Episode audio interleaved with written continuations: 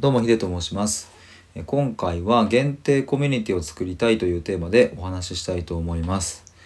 えーなんだかここ最近ですね。夜寝る前とかなんかちょっとぼーっとしてる時とかコミュニティをちょっと作りたいなーなんていうことがこう思考がぐるぐる回り始めて、まあ、前々から思っていたんですけれどもここ最近ちょっと強くなってきた感じがするんですね。でなんかあんなことやったらいいかなとか、うん、これはちょっとお試しでやってみようかなとかまあいろいろこう自分の中で思い浮かんでいることがあるんですけれどもまあせっかくならまあその過程というか思いつきも収録してみようかなと思って今ちょっと話してみているんですけれどもまあそもそもそのコミュニティどんなコンセプトでいくかっていうと、うん、対話っていう部分と思考を深めるっていう部分かなって思ってます。僕の人生のテーマである2つですね。生きた対話をするっていうことと日々思考を深め続けるっていうこと。これを僕はやっ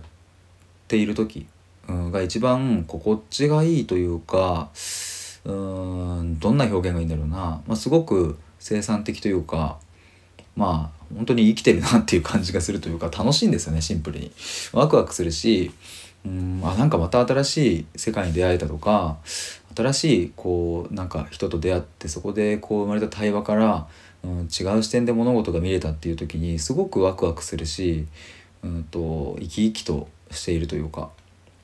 まあ幸せだなっていうふうに思うんですけれども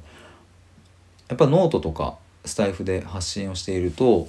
まあ、そういうふうな価値観を持った方とも、うん、少しずつこう出会うことができて僕はなんかリアルリアルの世界だとあまりそういう出会いをしたことがなかったのでなんかすごく感動をまさに今していますしでもだからこそそういう方たちともっとこう、うん、深いところでの意見のやり取りがしたいななんていうことを思い始めたんですね。でそんな時に、うん、とやっぱり、うん、オープンな世界だと、どうしても言葉を選ばなきゃいけなかったりとか、うん、話せないことがあったりとかまあそういう風になってくるんでだったら、うん、オープンではないクローズな世界で、えーそしてお互いにうんと、まあ、心理的なこう安心感がある仲間というか、うん、人たちとうんまあ忖度なく言いたいことを言うみたいなことができると僕は非常に幸せだし楽しいしなんかいいなっていうふうに思って、えーそんなコミュニティを作ろうというふうに、えー思っています。まあ、なので限定コミュニティを作りたいっていう今回のタイトルの、まあ、その意味はですね一つは、えー閉じた空間であるっていう意味での限定っていう、まあ、そういうことですね。でもう一つは、うん、と期間限定っていう意味での限定ですね。僕もそのコミュニティとかっていうのは全然やったことがないのでまずはうん3ヶ月間ぐらいとかで、えー区切ってみようかなと思ってます。今イメージしてるのは2022年の元旦からスタートして、えー、と1月2月3月とまあ3ヶ月間来年度の4月前まで3ヶ月間ちょっとやってみようかなっていう感じですね。でその3ヶ月間で得られたことをもとに、うん、まあもう一回練り直して新たに、うん、と次のコミュニティにつなげるっていう感じがいいかなというふうに思っています。で、えー、とどういうふうに作るかっていうのもなんとなく決まっていて、えーそれはノートのサークル機能を使おうかなと思っています。ノートってまあそういうなんだろうな閉じた空間を、うん作れる機能があって